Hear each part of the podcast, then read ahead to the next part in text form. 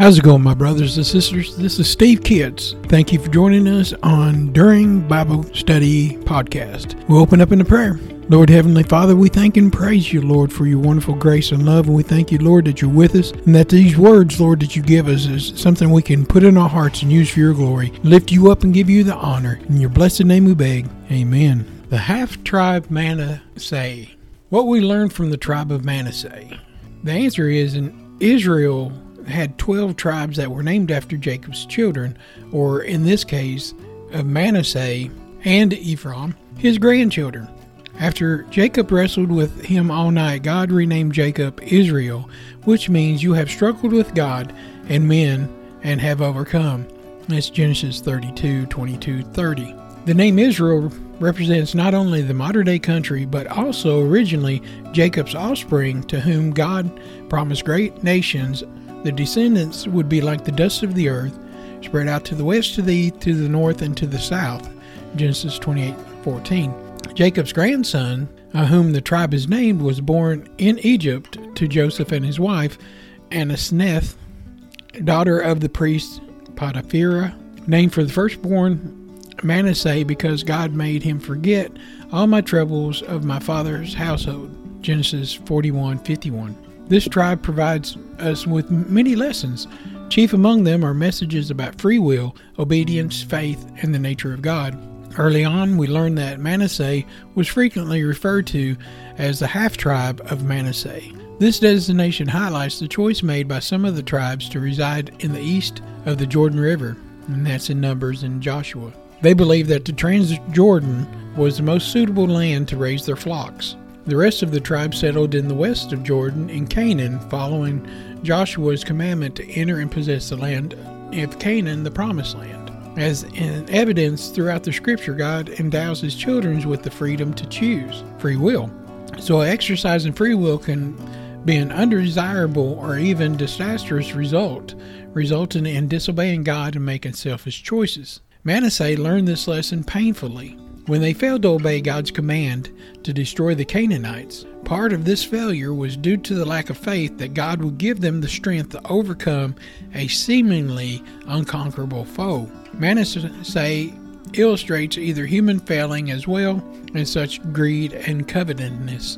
The half tribe of Manasseh desired more land because they were a numerous people and may have had many numbers, but they were unwilling to follow Joshua's exhortation to clear the land of the Perizzites and the Pezerites, or Raphaelites.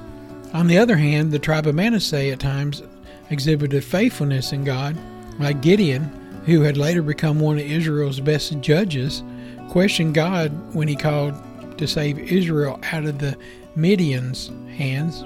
One of Gideon's objections was that his clan was the weakest among the Manasseh and the weakest link in the family.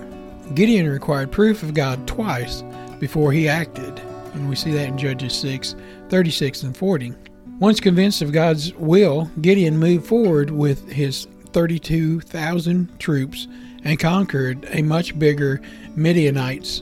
But when God told Gideon that he had too many troops for the job, so once once Gideon was convinced to move at God's will, he moved his 3,200 troops in to get ready to conquer the Mennonites.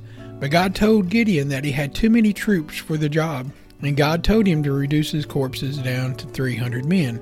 Following God's lead, this paltry force, or small force, routed the enemy. The battle proved that God was with Gideon and the half tribe of Manasseh. Other, inst- other interesting lessons we emerge. One is that God is just. Zelophehad, the great great grandson of Manasseh, had no sons and died in the desert before entering into the promised land. His daughters partitioned Moses, asking that the practice of the male inheritance be changed so that they could receive their deceased father's property. After consulting the Lord, Moses agreed and developed rules designed to keep the property within the family. And we see that in Numbers 27 1 through 11. So that's the lesson, uh, sort of, on the half tribe of Manasseh uh, that you need to obey God. That's it. Want to take a minute to talk to you about Buzzsprout. Today is a great day to start your own podcast. Whether you're looking for a new market or a channel, may I suggest that you share your thoughts and your ideas with the world. And it's just so fun to have a talk show Podcasting is very easy, inexpensive, and a fun way to expand your reach online. Buzzsprout is hands down the easiest and best way to launch, promote, and track your podcast. Your show can be online and listed in major podcast directories like Apple Podcasts, Spotify, Google Podcasts, iHeartRadio, and many more within minutes of finishing each recording. Podcasting isn't hard when you have the right partners. And a team that they have at Buzzsprout is passionate in helping you succeed. They want you to succeed. Join with over 100,000 podcasters already using Buzzsprout to get their message out to the world. Let's go ahead and create something together. God bless you. Let me tell you about a new product that you probably need to go check out. It's called Talking Jesus Doll at JesusDoll.com. If you use my promo code SteveKids at checkout, they'll give you an extra 10% off. With all the woke culture going out affecting kids with cartoons and toys, they're trying to separate your kids and your grandkids from the family and from God. I recommend that you introduce Jesus to your kids as early as possible. That's why we're partnering with the Talking Jesus Doll. It's a plush doll that talks. When you squeeze the hand, it speaks 10 phrases that Jesus said in the Bible, from the Lord's Prayer to John 3:16 and everything in between. With everything that's going on, it's important to introduce our children to the love and the lessons that Jesus had for many years. I love this product and so does everyone else. The reviews are amazing and kids are learning the Bible verses and using the doll to minister to others. If you have kids, grandkids, nieces, and nephews, this is a perfect gift for them. It could be for Easter, birthdays, and even Christmas. Teach your kids about the Lord. Go to JesusDoll.com and use the promo code SteveKids for 10% off and God bless you.